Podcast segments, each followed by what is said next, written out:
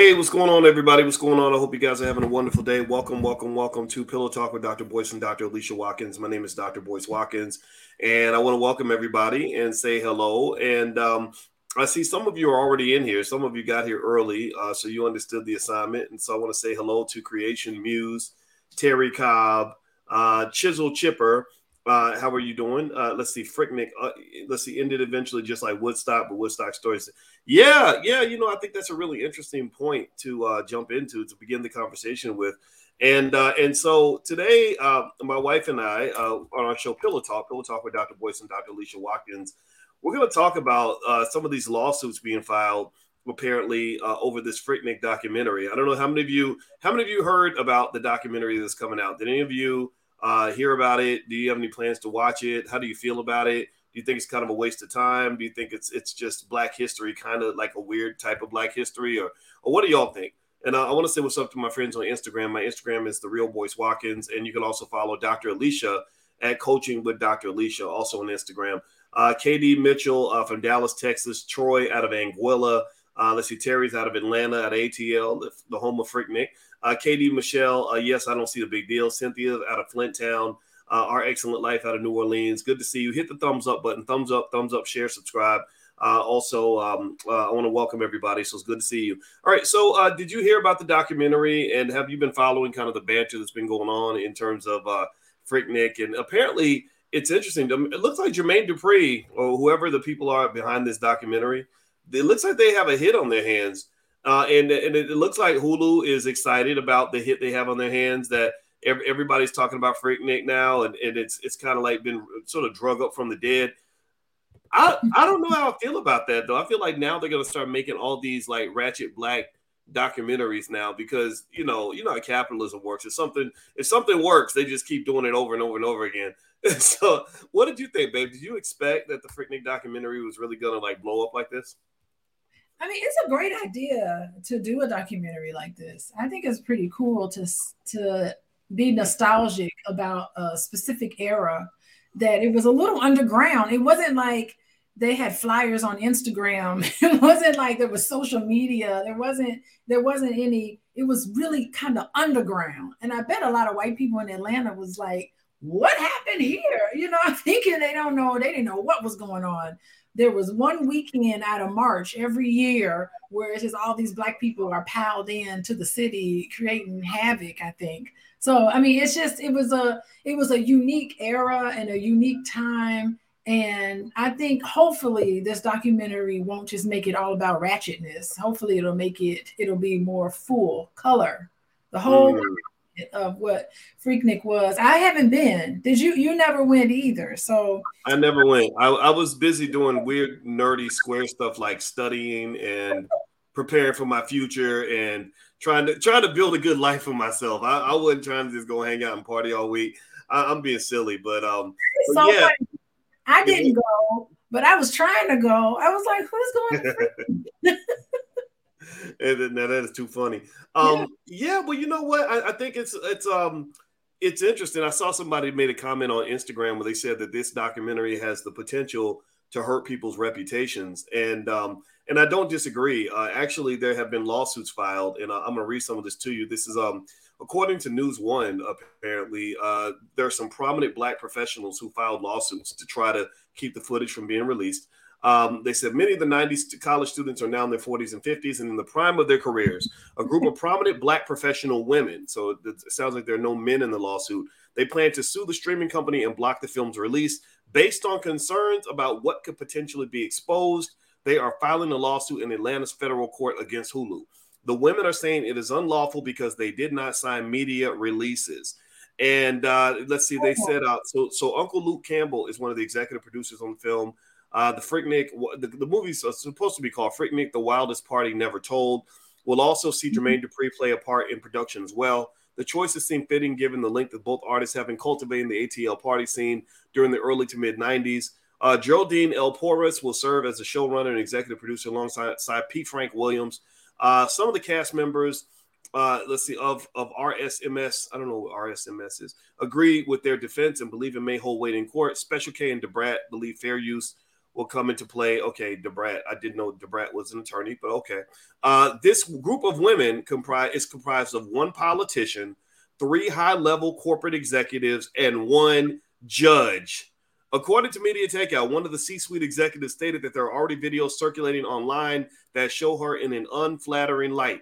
She is married with three children, earns over a million dollars a year in her position, and is hoping to block the official debut. The women plan to remain anonymous, which in these internet streets that probably won't work very well. Uh, what say you, Dr. Alicia, about this uh, lawsuit? Okay, so I'm hearing that you can't use someone's face in a documentary without their permission. They have to have written permission. So maybe they're trying to block that. But what these documentary, the people doing a documentary can do is just they can blur their faces, right? So that we won't be able to see who exactly they were, and they can still do the documentary. Well, there, there is this thing called fair use, and um, and, and there was another documentary. What what what they're really copying from, in my opinion, it, or could be copying from, which I think is a good idea, is the the Woodstock movie. Uh, did anybody else see the Woodstock documentary on net, uh, Netflix or wherever it was? It was an excellent documentary, and it was um, it was all about the energy behind the creation of the whole Woodstock movement. Like what drove all these teenagers basically to come from all over the country to this little farmland in upstate New York that nobody where nobody lived, this little town where nobody lived, and like a million people just ascended on this town. It was the craziest thing. And it was pouring rain half the time, and people they didn't have enough bathrooms and enough food, but they just made it work, and it became this amazing experience and and the Woodstock documentary doesn't seem to have the same energy as the Freaknik documentary, right? It seems like Freaknik, just it being called Freaknik. I mean, I don't know if this is still true. I don't know if I'm so old that my, my slang doesn't apply anymore. But is it flattering when you like what does it mean when you call a girl a freak or even a man a freak? If somebody's a freak, that's kind of sexual, right? So I think that that just the name Freaknik alone, like Woodstock was all about love and peace, right? And drugs. The drugs were the stigma for Woodstock. But with Freaknik, it's like the drug is sex, sex and hypersexuality uh, as a reflection of what was happening in hip hop culture at that time. Um, what do you think about that? I mean, do you think that that why, why do you think it's, it's, sort of a different reaction for people? Um, well, I mean, first of all, Freaknik was every year. It went on for almost a decade, right? It was every single year. So um I, you know and i yeah i mean freaknik is not the same as woodstock in terms of the sound but with my association with freaknik was just a fun time like getting freaky fun. I wasn't thinking it like go to freaknik and be a hoe. I was thinking go to Freaknik and just have fun. Like i was in my mind, at least that was my mind, I'd want it to go so I can just have fun and see and be seen and look at the step shows and things like that. Like I wanted to just have a good time. I was all about having fun back then. Um, and then maybe meet somebody. Maybe I can meet somebody. I don't know. Like I was single. I was single in the 90s for the most part. Most of the 90s I was single. So I mean Yeah, yes, that's been well established, ma'am. Thank you, boys. I'm single. So I mean, I just I don't I don't in my mind I just didn't I know it, the element is always there. You know, whenever I would go out to a party, the element like this is always there, but that doesn't mean it encompassed everybody that went there. So you just like look and go, wow, isn't that interesting? And then you just do your own thing. yeah. Well, well, by the way, everybody, you're, watching Pillow Talk with Dr. Boyce and Dr. Alicia Watkins. My name is Dr. Boyce Watkins, and Pillow Talk is where I get together with my lovely wife, uh, who is a full professor of social work, and we talk about things that are happening in our community and try to do it in a fun and intelligent way. Uh, if you'd like to uh, check out what Dr. Alicia does, she's a licensed therapist, full professor of social work. She's written some books. Uh, feel free to go to coachingwithdralicia.com. That's coachingwithdralicia.com. I should also mention that uh, tomorrow night, Friday night, uh, Dr. Alicia is going to be appearing on Tasha K's show uh, to talk about uh, fetal alcohol syndrome. Apparently, my wife has set these internet streets on fire with her analysis of fetal alcohol syndrome and uh, actually using the name Cardi B. Uh, that you know, in terms of um, uh, a case worth looking into, and really talking about fetal alcohol syndrome and spreading awareness of how many of our children have cognitive disorders that resulted from sm- even small amounts of alcohol that was consumed in the early stages of their mother's pregnancy. And uh, and so I'm, I'm actually supporting that because I think that what you're doing uh, in terms of talking about fetal alcohol syndrome, I know you educated me on it. Uh, you know, we talk about things like Freaknik, right? Where people are there and everybody's freaking and drinking, right? Freaking and drinking. Those two things kind of go hand in hand. And you think about something like fetal alcohol syndrome, which comes from that, right? It comes from the fact that maybe for for four weeks while I'm pregnant, like if I if I was a woman, right? Men can't. I don't believe men can get pregnant, but there are people who disagree. Um, and but but a woman is pregnant and she's but she's still living that life, right? She's still going to Freaknik, she's still popping bottles and Hennessy and all that. And you're saying that fetal alcohol syndrome uh, can cause serious, serious problems in your child in terms of their uh, their their uh, emotional stability, neurological disorders, things like that, just from that little bit of alcohol their mother was drinking in the first few weeks of the pregnancy. Is that correct?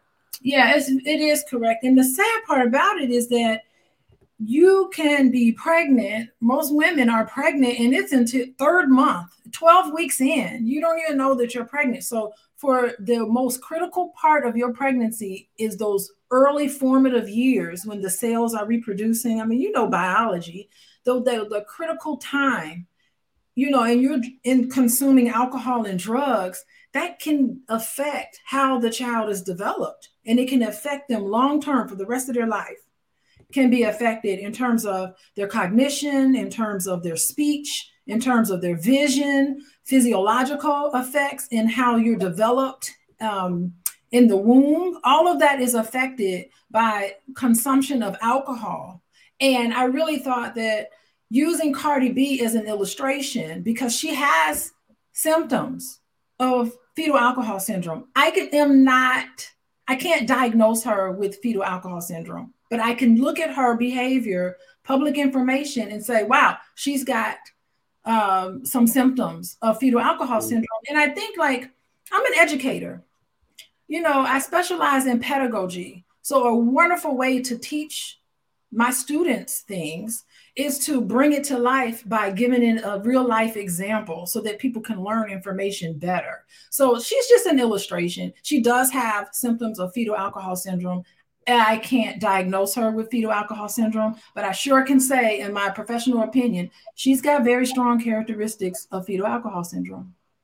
Yeah, and I, I think it's really interesting because I know that there were some people who didn't like, you know, who, who felt you were coming at her or trying to attack her or mm-hmm. something like that. And it, it, wasn't an attack. I mean, I, have heard you talk about this and I know I was floored. And I just want everybody to know about this. I mean, you know, especially since we're talking about things like, like, Freaknik and just just the, that so-called the culture, what we call the culture. I think Cardi's daughter is actually named Culture, right? So we talk mm-hmm. about the culture. Well, a lot of the culture involves, uh, you know, some interesting sexual activity, um, as well as alcohol. Alcohol is always in the background, and fetal alcohol syndrome is super serious, y'all. I mean, the symptom. Here's some symptoms. I'm gonna lay out some symptoms. It really kind of freaked me out uh, that this can happen from the mother consuming even small amounts of alcohol during the early stages of her pregnancy. Low body weight. This is what can happen to your child. Low body weight, poor coordination, hyperactive behavior, difficulty with attention, all that ADHD that we're seeing in school, uh, poor memory, uh, difficulty in school, especially math, learning disabilities, speech and language delays, intellectual disability or low IQ, poor reasoning and judgment skills, sleep and sucking problems as a baby, vision or hearing problems, problems with the heart, kidneys, or bones, shorter than average height, small mm-hmm. head size, abnormal facial features such as a smooth ridge between the nose and the upper lip. That's that's heavy. I, I mean, and I think that maybe some of the reaction that I saw online uh, to uh, your analysis, sort of using Cardi as an example, and really hoping that maybe she can help highlight the issue for other mothers. I, I, I saw a lot of people who were offended by maybe because of some sort of. I, I wondered if some of it might be guilt, because I mean, how are you going to know if you're pregnant and you're just taking drinks and then you find out four weeks in that you're you're pregnant, but you were drinking, you know, and and, and uh, you, you look at stuff like Freaknik. I mean, you know, women drink a lot just like men do, especially when they're young, college age, that type of thing. I am so happy I did not get pregnant while I was in college because, you know, when I turned old enough, when I was eight, when I was 21 years old and I was drinking, I'm very, it could have been my children. You know, fortunately, when I had my children, I was married and did not was not consuming alcohol, but it easily could have been me. I mean, I was clueless about fetal, fetal alcohol syndrome as a young child or as a young girl. So, I mean, it was it's something that we all need to know and more and more is coming out about it and um, i was talking to the doctor who came to my classroom to speak to students about fetal alcohol syndrome and um, he was saying that they now think that it could be um, up to numbers up to one out of every five in wow. some way it, individuals in some way is affected by um, alcohol consumption at when they were in early in vitro, early stages of development, they think one out of every five um, individuals is affected in some way by fetal alcohol consumption. So, I mean, I think that's just a public health crisis. Yeah. I, I, crisis. And I, it flies in the face with what is being promoted in our culture. It's being promoted in our culture to be reckless, to be sexually um, promiscuous, to not think about what's going on, to go to the club and drink it up and do this. And we just have an entire culture wrapped around this level of consumption. And we don't realize the long term effects of our behavior that can affect generations your your bloodline can be affected by things that you do early on and i hate to put all this on women because us as moms you know, a lot is on us right? But mm-hmm. uh, but we have the beautiful ability i think we have the beautiful ability to cultivate life in our bodies you know? And so in that we need to be respectful to our bodies and participate in pro-social pro-health behaviors. Very important. well and let me say this. Anybody who would like to hear the dr alicia's full analysis uh, and if you're wondering about, you know, uh, I think I think because uh, I guess Tasha K gotten sued by Cardi, uh, some people are like, "Oh, she's going to sue you. She's going to sue you." No, actually, you're allowed to legally give your professional opinion, your expert opinion, based on what I saw. And I had, right. I mean, these were things that is in the news, right? Right. We all know about it, so I put it together and said, "Here's a case." Um, I don't know if she has fetal alcohol syndrome, but she mm-hmm. definitely has the symptoms of it. Yeah, and, and, and honestly, I'm I'm I I support it completely because I think it's mm-hmm. worth talking about, and uh, and I think that unfortunately, I, and really the conversation is really for people that care about their kids and aren't into aren't so into worshiping their favorite celebrity that they can't hear anything that sounds anything other than uh, glorification of the pre-existing culture, which we all know is harmful to black people. You know, even Cardi herself, as as honest as she has been on Instagram, where she literally talks about drugging and raping men and things like that in her mm-hmm. past. Uh, you know, she also has talked about how that culture was harmful to her and the horrible things that happened to her as a mm-hmm. result of that stripper club culture, right? So, I, so I think that as, if we're going to glorify all that stuff, and we're going to have music out here telling people to go pop, pop your, pop your, you know, yo, you know what, and all this other stuff, you need to really talk about the whole side of that culture. You know, like like what's really happening. I mean, I, I saw Mark Lamont Hill was uh, mm-hmm. talking about Freaknik in the context of rape culture, uh, which I'm sure there were a lot of assaults that occurred during Freaknik. But remember, you know, um, when you're talking about the creation of that culture, I don't think that it's just men that create that culture. I think that we all get together and you start pouring the liquor. People are just acting out, acting, you know, just out of character. And next thing you know, crazy things start happening. And then everybody gets painted with that brush. All the men get painted with the brush of what a very small percentage of the men might have done, right? And and and all the women get painted with the brush when really a lot of women were not going to Freaknik to pop nothing. They weren't trying to pop out their, their, their body parts, you know. And but so so I think it's really you have to be real clear about sort of saying that different people went to Freaknik with different agendas. Yeah, I think most people uh, went to Freaknik the same way you and I, you, you know, you and I would have gone, which is just like let's just go to this place where there's a whole bunch of black people and a whole bunch of whatever. Uh, then you have that small percentage of people that really went there to really like get it in and do the most. And I think that that's important to make that distinction because I don't think you should be ashamed to have gone to Freaknik. It should be kind of like how white people brag about I went to Woodstock. You know, white people don't say, "Oh my God, I went to Woodstock." Don't show any pictures of me at Woodstock. No, they're not. They're not hiding from the fact that they went to Woodstock. They brag about the fact they went to Woodstock. So to me, there was there was there was almost like two types of freakniks. There was was just the regular freaknik of that that, that was unfortunately uh, covered with the stigma of even the word freak. the word freak starts off talking about sex. You know, get drunk, have sex, all this other crazy stuff. Where really, I think it could have been easily called the Black Culture Fest or whatever. But unfortunately, when you give rappers all the attention and all the power, they end up leaning everything in the direction that their overseers in the record industry have pushed them uh, to do. I so so I I think that that's really an interesting thing that we have to be ashamed of being a part of something that involved other black people yeah. because it was stigmatized in such a way. Yeah, I don't like the stig- being stigmatized. I think that's terrible. I think it's important um, for us to say, yeah, that was a stage I went through. you know, being don't try to hide things. You know, so that's interesting. When you try to hide things, they come out. Everything will come out eventually. And this is a great example of everybody freaked at Atlanta Freaknik '94 they're gonna they're trying to hide all of those things. And I don't think you should be ashamed of that. I think it's a normal part of our developmental process. And we all made it out alive. made it out alive. And we got stories to tell. And uh, but I think it's just great when when we have influence. And I think there's so many black people who have influence, right? And so I think it's just when you have that influence, you're in the beautiful position to make a difference. And yeah, so I think, yeah, anytime you can use your platform to promote pro social behaviors, I think it's important. So, well, uh, you know, I think the thing, the other thing that's really sad to me is that you had, you know, remember that during the time of Freaknik, that would that corresponded with when hip hop started just getting real destructive and ratchet and ridiculous, right? Where you're creating lifetime alcoholics and and and criminal behavior. It was encouraged through the music and all this other nonsense, and it gave a lot of young people the wrong impression of what it meant to be young, what it meant to be cool. We weren't glorifying engineering students; we were glorifying thugs and gangsters and killers and dope dealers, right? And uh, and so what was sad about Freaknik to me also is that because you then uh, and then uh, this is to me, this is all white supremacy.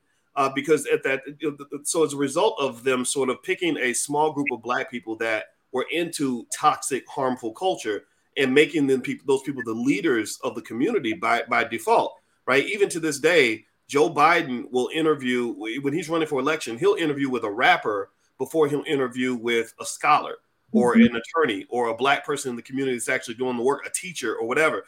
you know, so because of this, you had some black people who said, you know what, I don't, I don't think I can even hang out. If this is what black people are doing, I don't want no parts of it. You know, and that's unfortunate that we even had to get away from each other because this stuff was just kind of everywhere. And I remember feeling like I can't really go to this stuff because I'm not trying to go out here and get locked up. I'm not trying to go out here and get in some stupid situation, you know, where I'm in a club and and I mean I've, I've had friends been, that have been killed and gotten 30 years in prison for being in the club and having something go wrong at the club. Somebody steps on somebody's toe. You next thing you get into some old gangster stuff that you learned from your favorite rapper. I didn't want any part of that. I was like, no, I got too many friends that are dead or in jail. I ain't messing with it. And I think that that's sad, right? I think that's sad when when you had young black people that really wanted to have a bright future who felt that in order for me to really be successful, I've got to get away from even my own people because they've been poisoned y'all understand what I'm saying? Like, like I think our mm-hmm. community was poisoned by what they did to hip hop music in in the in the early '90s. What do you think? Yeah, you know, I agree with that. And that's why I think people love going to the All Black National Convention so much because we don't want to be part of this stereotype and when you pull away from that, it's a lonely experience. There's nobody like me. I feel like I'm so small in my one little circle. I got to go to All Black National Convention every year so I can be around my people. you know, yeah. And, and the rappers are invited. You know, that's funny you mentioned that, babe, because the first All Black National Convention was held in Atlanta. We didn't yeah. call it. We did. You know, I when God gave me the name to call the convention, he didn't say call it call it Freaknik Part Two. Call it the Freaky Fest you know, you know what I mean? No, it was like all black national convention, not just black. You got to be all black. Like you got to be all in on blackness. And and and here, here's what happened. Like it sold out totally. And but and the rappers were invited too. David Banner came out to the first All Black National Convention. Killer Mike came through the All Black National Convention. We've had other rappers, D1 and others that have come through. Kanye West called last year. You you know this past year wanted to come to the convention. So it's not like the rappers are necessarily always the villains it's that we need the rappers to understand what rap was meant to do. Rap was meant yeah. to lift up your people, not turn them into like a big gang of hoochie mamas and and gangsters and thugs and killers. Like, like I never. I'm gonna just tell you the truth. You know, I'm not gonna lie. I never related to Uncle Luke. I and, and not because, and I still don't honestly. Even even though we're both in, he's he, we're both in our fifties. I don't relate to this guy because to me, that when I see images like that, you know, pop yo blah blah blah, shake yo blah blah blah, you know, give me some, give me some head, give me some sex. What I see that almost like a drug addiction. I see that as taking something that is supposed to be um, done with some degree of class and dignity, where women are loved and respected and honored, and and men are respected, and and and the sacred act of reproduction is supposed to sort of you know strengthen the community and help us to survive and make us better, and taking it and just debasing it into almost like garbage, absolute garbage. Taking a black woman's womb one of the most sacred, one of the most valuable spaces on this entire planet. I mean, that's where our superheroes come from. That's we can't exist without the womb of a black woman. And you're basically reducing it to girl pop that pussy everywhere you go. Right. And, and that, that makes me sad because like if you look at that picture right there, all those women in another space could be seen as queens, as every bit as valuable as uh, as uh, as Meghan Markle or any other you know, a, royal, respected Michelle Obama type woman on this earth, but instead they're they're part of this pussy popping culture. And, and I think that what's happening with like some of these like lawyers and stuff that are filing these lawsuits is that they too got caught up in this wave of this culture of degrading yourself and and now and now they've learned that this ain't the way to live. Now they're trying to grow up. Now they've evolved. They don't want their kids out here popping it like that. So now they're like, oh no, no, wait a wait. I got to file a lawsuit. I got to cover up the footage because I don't want nobody to know about how I got sucked into a culture that reduced me from what God intended me to be. They don't want their daughters doing in 2023 what they were doing in 1993. That is a fact.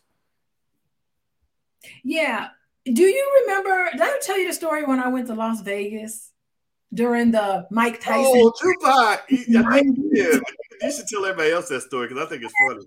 I go to Las Vegas and I'm like, yeah, I want to go to the Tupac party. that was a lot.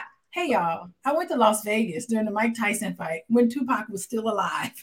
How about that? So me and my friend, we wanted to go to the Tupac Luke party. It was Luke was there and Tupac was there. I said, Oh, we got to go to that party. I paid my $20. I paid $20 my senior year in college.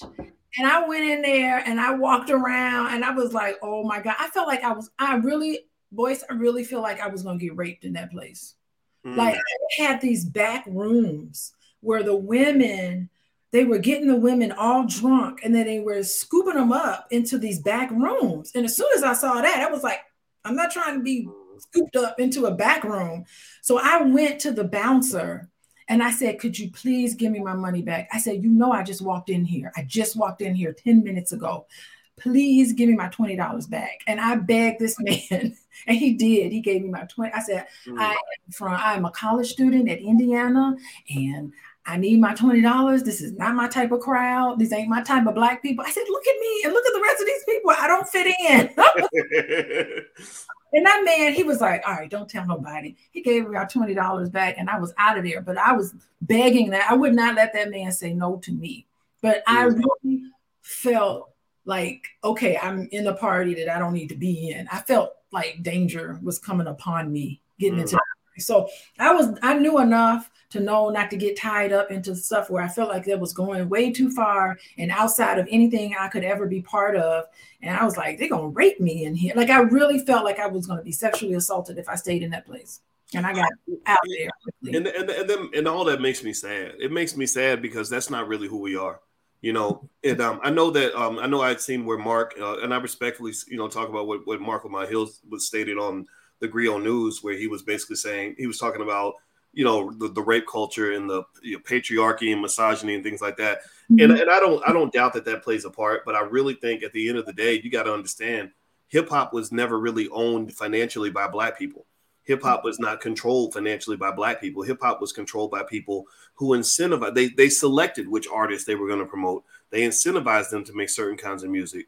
They pretty much told them what to do and what to say. And and even when Kanye West came along and was basically saying, I want to write a song about being a college dropout, they were like, no, that's not going to work. You have to be a, th- a, a thug, a dope dealer, a womanizer, you know, or whatever, and all these other things that are just so unhealthy and so scary. And so, uh, what I really will say, and I'm, I'll, I'll, just say this, you know, on behalf, you know, to speak for my wife a little bit. One thing I've, I've known my wife for a long time, and one thing I think that really helped us a lot, and maybe you can tell me if you agree or not, is that we were, you and I were had the courage to be ourselves. You know, we didn't if something didn't seem right, we would just walk away from it. You know, I know I just told I, I, came this close to pledging Omega Psi Phi. It was the day before I was going to go online, and I just looked at these Negroes and said, the, the, guys on my campus, not not all Qs. This is not disrespect to all Qs. I have many friends that are wonderful guys at Omega, but y'all know what I'm talking about. Y'all don't know the difference between Omega and Omega man and a Q dog. These guys were Q dogs. And I and I said, I looked at them and I saw these guys sitting around drinking and whoring, not studying, ruining their lives, ruining their lives. And some of these men, I still know some of these men. Uh, one of them is actually two or three of them are, are serious, serious alcoholics. I'm talking about liver bloated. You, it ain't pretty when you when you've been an alcoholic 30 years and you're 50 something years old. It, it stops getting pretty cute, cool at that point. And uh, one of them's dead. Uh, and and we and what's crazy is that we predicted that he was going to be dead at an early age based on his behavior in college. We used to joke about it back then because that was way off in the future. Oh, the future don't matter. You ain't never we ain't never gonna be old like 35 or 40. But then you 35 or 40, and then suddenly on Facebook you see people giving him prayers and well wishes and and and and, and you know uh, we're praying for your family. And I'm like, oh, yep, they they don't they don't know what happened in the 90s with this guy and what the lifestyle he was living. So I think the best advice to give any young person that's listening is you got to have the courage to be yourself. You can't just follow the crowd because unfortunately there are people I think that have this vested interest in keeping black people in the gutter. They want us in the gutter. They want us as ignorant as possible. They want us as self destructive as possible. They want us to hate each other as much as possible. They want our families to be destroyed. They want us broke as possible. And, and I'm just telling you, if you don't know how to fight against that as a black person, this culture will suck you in like a tornado and destroy everything that you ever loved. Yeah, and I think the worst part about it is that people like me and you who see this happening and we take our time to call it out, we're victimized. We're the one that's the bad guy. So they mad at us for calling out all this ratchetness in our community and defending people who are basically promoting the demise of our community. Like there's something sick about that. Yeah. How can yeah. you defend it? Yeah. Yeah, you got you got to learn how to ignore it. You just got to learn how to just I mean, I that's what I do. I'm like, well, you know, I forgive you for you know not what you do. You know, and also uh, I don't even blame you like I don't even look. I used to I used to talk about what the artists did and things like that, and I think the artists play a part in this. But really, you got to remember the artists are owned and controlled by somebody else. The artists don't get to yeah, choose. They have a choice. They have a choice in that. They, they, they, they do have a choice. They do have a choice. But but the thing about it is E40 had a song a long time ago where he talked about this type of thing. He E40, in case you don't know, E40 was just ahead of his time. I, I don't know E40. I never met him. When we played his song at our wedding, and I didn't know Willie, Willie D, who uh, from the Geto Boys. Willie was in my wedding, right? So I got friends that are rappers, and I love love these guys. And uh, and, and, and anyway, what uh, I'm friends with Suga-T, his sister, and uh, and E40. Y'all don't understand. He was ahead of his time. He used to rap about things that we understand very well now, like for example, being independent and being an owner of his own label. That's why E40 has never ever not been able to put out music. He's been putting out music 30 years it didn't matter how many albums he sold. He was never going to not sign himself. And then he had another song. Y'all should go look it up. It's uh, I think the, the title was like they'll find a new nigga next year. Mm-hmm. And in this song, he was basically saying that you know, like you're on top, you think that they love you, you think they're gonna take care of you. But the minute that you're not popping anymore, you're not hot anymore, they're gonna dump you and they're gonna find somebody else. They're gonna go right to the hood and find somebody else. And, and when when I, and my interpretation of that also is that you can always find a black person who is financially desperate enough that he's mm-hmm. going to degrade himself in order to make some money, right? There will always be a white person willing to pay to watch a black man get on stage and act like a complete buffoon, act like a baboon. Like that's, you know, and and, and that and, and we think that that is success. What I think so so generally I think the community has to realize that ain't really success. You know that you're you're a puppet, you're an mm-hmm. embarrassment, your behavior is is is is degrading to you and your family, but whatever. But I think also we got to remember they're going to always keep weaponizing you know that music. As long as they own it as long as they control it as long as they own access to media and distribution systems.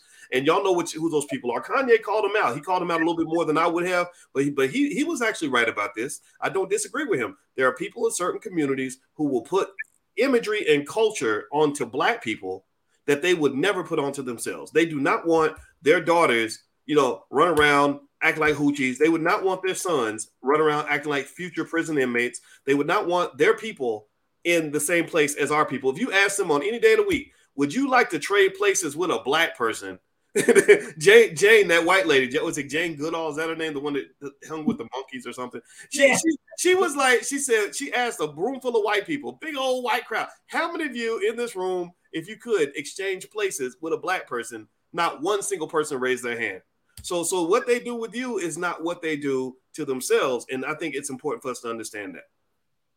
Yeah. Now I'm looking at some of these pictures you're showing. Like this picture is okay. Like some of the pictures, like if you go to some, well, not necessarily this one, but some of the mm-hmm. pictures, the women look actually pretty okay. Oh, I just grabbed a bunch of random Freaknik pictures. Just, oh, okay. Now, yeah, now, and, and, and this one was interesting because people were asking if that was Kanye West right here. No, that may not be him. Does that look like Kanye? What do y'all think? Just because it looks like him, don't mean it's him. right, right, right. But you know, Kanye, I mean, I asked Kanye on the phone, I said, How old are you? I said, I'm 51. How old? I said, You're about 42, right? He said, No, I'm 46. So that would make him five years younger than me, which means he would be born in 1979. Or sorry, sorry, wait, sorry, 1976, 1976, which would mean that like 1982, that was when Freaknik started. He was 16. By 1992, he's 26, right? Is that my? I'm doing the math wrong. Oh my God, terrible math, terrible math. Sorry, sorry. So he's born in 1976, then he's 20 years old in 1996. That's what I meant to say. My apologies. So, yeah. so 20 years old, 1920. He could be a Freaknik. That could be Kanye. Mm, maybe. I, I, don't think that's him though, boys. yeah, we ain't gonna put that on Kanye. I know it was terrible math. It, it, that's my sleepy math. I, I, I used to teach math, so I should I should do better. I should do better than that. From what I gather about Kanye West, if it was him, he would say it was me. like he's not the kind of person. One thing Kanye West is not, he is not a liar. That he will, true. Tell, he will tell, tell the truth. He will tell you the truth. He'll tell you exactly what he Very thinks right in the moment even yeah. if he knows it's going to piss you off and make you never want to talk to him again. Yeah. Um, shout out to Kanye. Okay, so yeah. anyway, let me let me hop in and uh, tell you guys. Um, uh, this is Pillow. You're watching Pillow Talk with Dr. Boyce and Dr. Alicia Watkins. Uh, my name is Dr. Boyce Watkins. This is my wife, Dr. Alicia Watkins. Dr. Alicia is a licensed therapist and a full professor of social work. Uh, my PhD is in finance, and we created Pillow Talk so that we could just, um, as a black couple, that that we love each other and we love our community. We just thought that it would be fun to try to have some intelligent fun conversations with our people online. And so, uh, if you are enjoying this, please hit the thumbs up button, thumbs up, share. Make sure you subscribe, uh, hit the notification bell. Also, Alicia's website, uh, she sees clients and things like that. So, if you'd like to know more about what she does, you can go to coachingwithdralicia.com. And two other things I should mention is one, uh, this podcast you can find it on Spotify. Also, if you look up the Dr. Boyce breakdown, uh, it's it's right there on Spotify. And also tomorrow night, Friday night, the 14th. Yeah, that's right. At 9:30, uh, Dr. Alicia is going to be on Tasha K's show. So if you want to watch Unwind with Tasha K, uh, Dr. Alicia will be on there uh, discussing the dangers of fetal alcohol syndrome.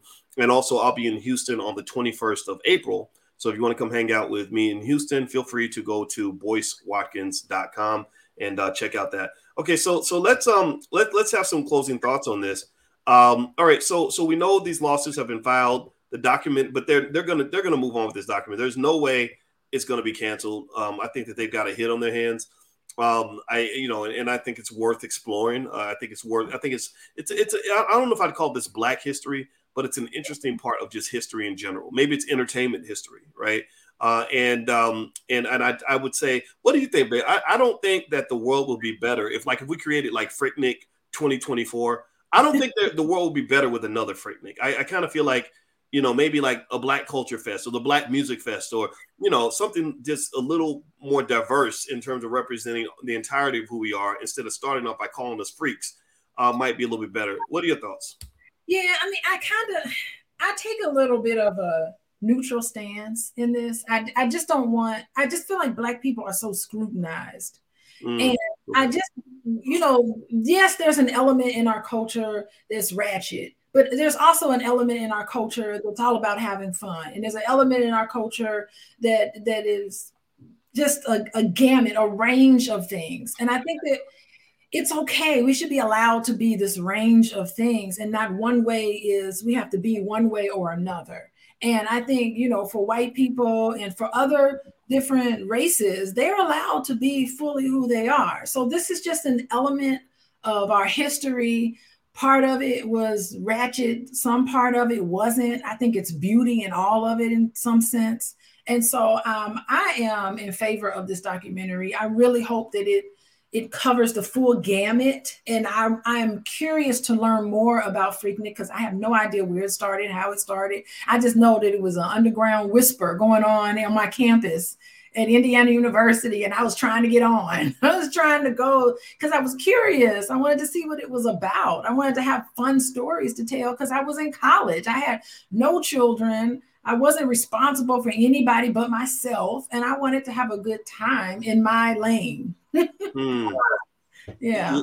Yeah. Well, you know, I, will say that um, I, I, also support the documentary. I, I, don't. I don't think there's anything wrong with telling these stories. Um, my heart goes out to anybody who did something so outrageous that they are worried about being exposed in the documentary.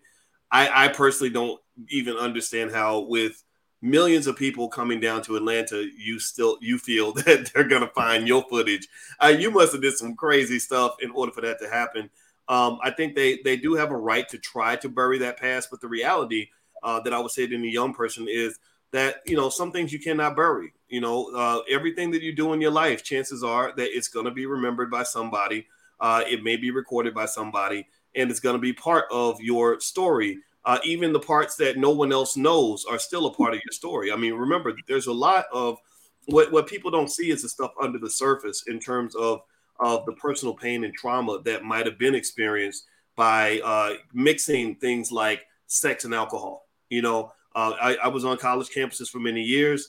I heard too many stories that were very, very sad about terrible things that happen uh, when you involve alcohol and in the middle of a bunch of crazy 19, 20 year olds who, were, who were so drunk when everything went down that nobody really remembers anything. So it's hard to press charges. It's hard to follow through and find out who did what. So um, I would almost, uh, you know, encourage it. What you're gonna get from Uncle Boyce, from Uncle Luke, you're gonna get something different from what you're gonna get from Uncle Boyce. Okay, like Uncle Luke, he's gonna talk about what he talks about, but Uncle Boyce is gonna say, just be smart, man. Think about your life. Like your life is important. Your life is an investment. Be a leader. If something looks stupid and crazy and it's not something you want to be a part of, walk away from that nonsense. Like you know, um, you know, uh, alcohol is terrible. Alcohol kills so many people. There's so many people I know in prison because of things that they did while they were under the influence of alcohol. Mm-hmm. You know, so many people in the morgue because of things that happened uh, while somebody was under the influence of alcohol. So I'm not telling everybody to go out and become a monk or a nun, but I'm saying there's so many other ways to have fun in your life. Like I can tell you this, I had a blast in the 1990s, and I never once went to Freaknik. I had more fun in college than most of my friends, and I never ever I, I, didn't go to the parties. I didn't go to a lot of step shows. And the reason I had fun was because I figured out what I really enjoy doing, not what everybody else is doing. I looked at what I enjoy. You know, I enjoy I enjoy being smart and working hard. I said when I get older, my life's going to be even better than it is right now. I enjoy going to see my girlfriend, hanging out with my girlfriend. I enjoy playing basketball with my boys. I enjoy going out and getting money, you know, and working extra hours so I can have money in my pocket, right? Like like those were the things I enjoyed. And and, it, it, and when I would go to the parties, honestly, I felt a little flat and depressed. I would get bored. it's hard to have a good conversation when you got speakers booming in your ear. You're mm-hmm. seeing the mm-hmm. same people. You're meeting a bunch of, you know, unfortunately, some some some misguided women who have cheapened themselves. Uh, I didn't want a cheap woman. I wanted a quality woman. I wanted a woman like the one that's in front of me. I didn't want somebody who's out here trying to pop it and de- devalue everything God gave her. No, no disrespect. I mean, if that's who you are, that's who you are. But I encourage everybody who is a little bit different from the so-called culture to be bold about that and to be confident in who you are enough to walk away from some of the culture and say, nah, that ain't for me. I'm going to have more fun than you because I know who I am and I know what real fun looks like. And being dangerous and crazy and wild is not always the best way to have fun. So that's my that's my two cents. Yeah, I'll tell you one thing. I know um, people at Freaknik never in a million years thought years later, this, would be, this would be like such a big event where someone would actually televise. Like no one ever in a million years, they just thought I'm going to Freaknik.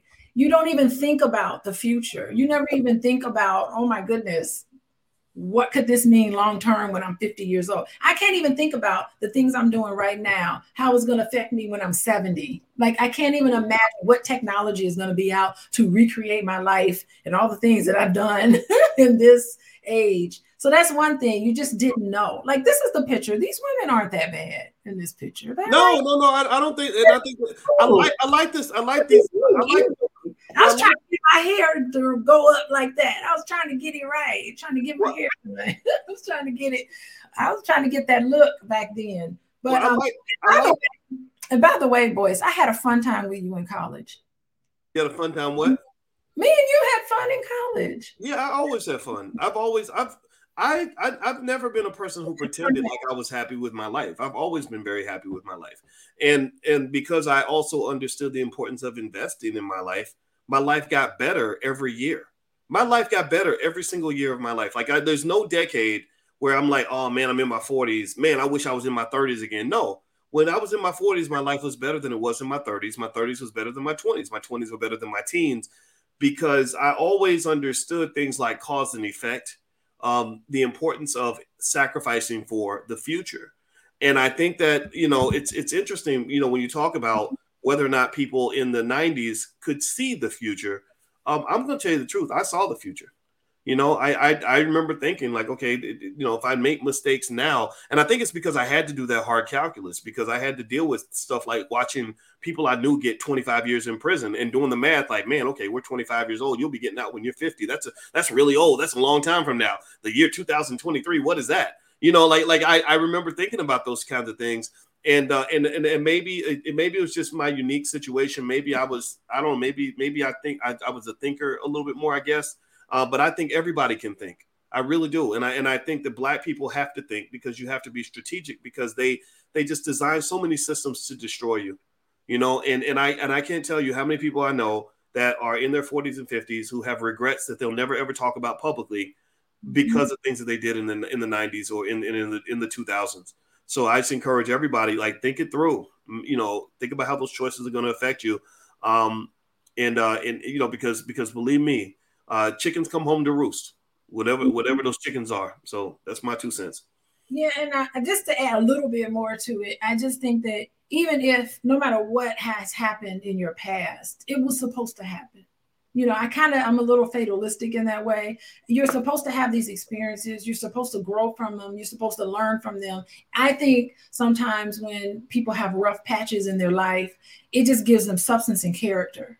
You know if we have an opportunity to process it and to think about it and to learn lessons from it so we don't repeat the same things over and over again that's what makes life beautiful to me. And so i just go through life and you know, maybe I was a little sheltered growing up. I didn't have being from Gary, Indiana. I didn't have such hard a hard life necessarily, but um, but I do remember just kind of looking back on my past, and I'm like, wow, that's what makes me who I am now. And mm-hmm. wow, it, it just gave me a lot of character, and it gives me wisdom so, you know, you shouldn't be ashamed of anything in your past. I don't want I don't want it to be like judgmental. You made this big mistake and it's a catastrophe. It's not a catastrophe. There you can turn it around at any moment. Oh, yeah. absolutely. Well, well, you're always you're always better off by doing the best you can with what you got based on where you are. and, and and and regretting the past too much is almost never good for you. Um, but at the same time, an ounce of prevention is worth a pound of cure. Yeah. And yeah. um and, I, and so, so I, I, think, like you know, I, I just remember seeing people make choices that I almost felt like weren't even their choices. This it wasn't even really what they wanted to do. They were just kind of following what they mm-hmm. thought everybody else was doing. And uh, like I, I asked this lady, I knew this lady who got married right out of college at 22, and she got divorced by the time she was 25.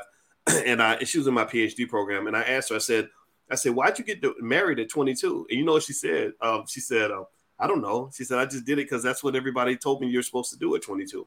Oh my gosh, yeah. That's what she said. She said, I just did it. It's, isn't that wonderful? She came out of that experience saying, you know what? I did what everyone was telling me to do. Obviously, she changed her mind because she wasn't married anymore. But that's right. her lesson. That's her lesson, and it's okay. yeah, yeah. It, you know, everything's gonna be okay because it's her life and it's not mine. And uh, Joe says, uh, I thought you said Alicia was from the hood. Gary, Indiana was the hood. I mean, it was she. Now she, you had teachers, you had a teacher and a professor, or two teachers as parents, so you kind of had some protection. But you know, you, you, saw you, you saw some pretty terrible things growing up in Gary, and at that time, I think Gary was the murder capital of America, right? In the 1980s, yeah, the murder capital of the year. It was us in New Orleans. We were like neck and neck with New Orleans. Yeah, yeah. Gary, Gary was not a place I wanted to go until I met you, and then I would have traveled to Gary to see you, but I, I, I head on a swivel. Say it again. Gary's, Gary's not that bad, is it? Well, uh, Gary? no, no, what? No, I, I like Gary. I mean, I, I you know, I love it because you're from Gary, you know. But I, um, at the same time, it's uh, you know, it's it's a place that went through, you know, the deindustrialization when they took all those jobs and you know, NAFTA moved them to Mexico and all that stuff and I feel like uh, Gary is a place with lots of good people that dealt with some misfortune. And I think that uh, black people have to kind of think about like what happened to cities like Gary when those factory jobs left, and and sort of look around and look at things like AI and what that's going to do in terms of taking jobs away, stuff like that. You know, you just got to prepare for the future. You know, and uh, and I think that that is really that's what investing really is. Investing is simply preparing for the future. You know, not just getting caught up in the moment. And I think that with this Freaknik documentary, when you look at these lawsuits and everything else, that's what you're kind of seeing, in my opinion. I think you're seeing, um, you know, lawsuits from people that got caught up in the moment. They got caught up in what was trendy, what was cool. And now, you know, years later, they're like, oh my God, I can't believe people are going to find out what I did back then. But I, I almost wonder if a little bit of, of thinking, you know, could have helped with some of that. You know, there are people who would warn you like, hey, look, everything you do, you know, if it gets on camera or whatever, you know, some things you do you can't take back.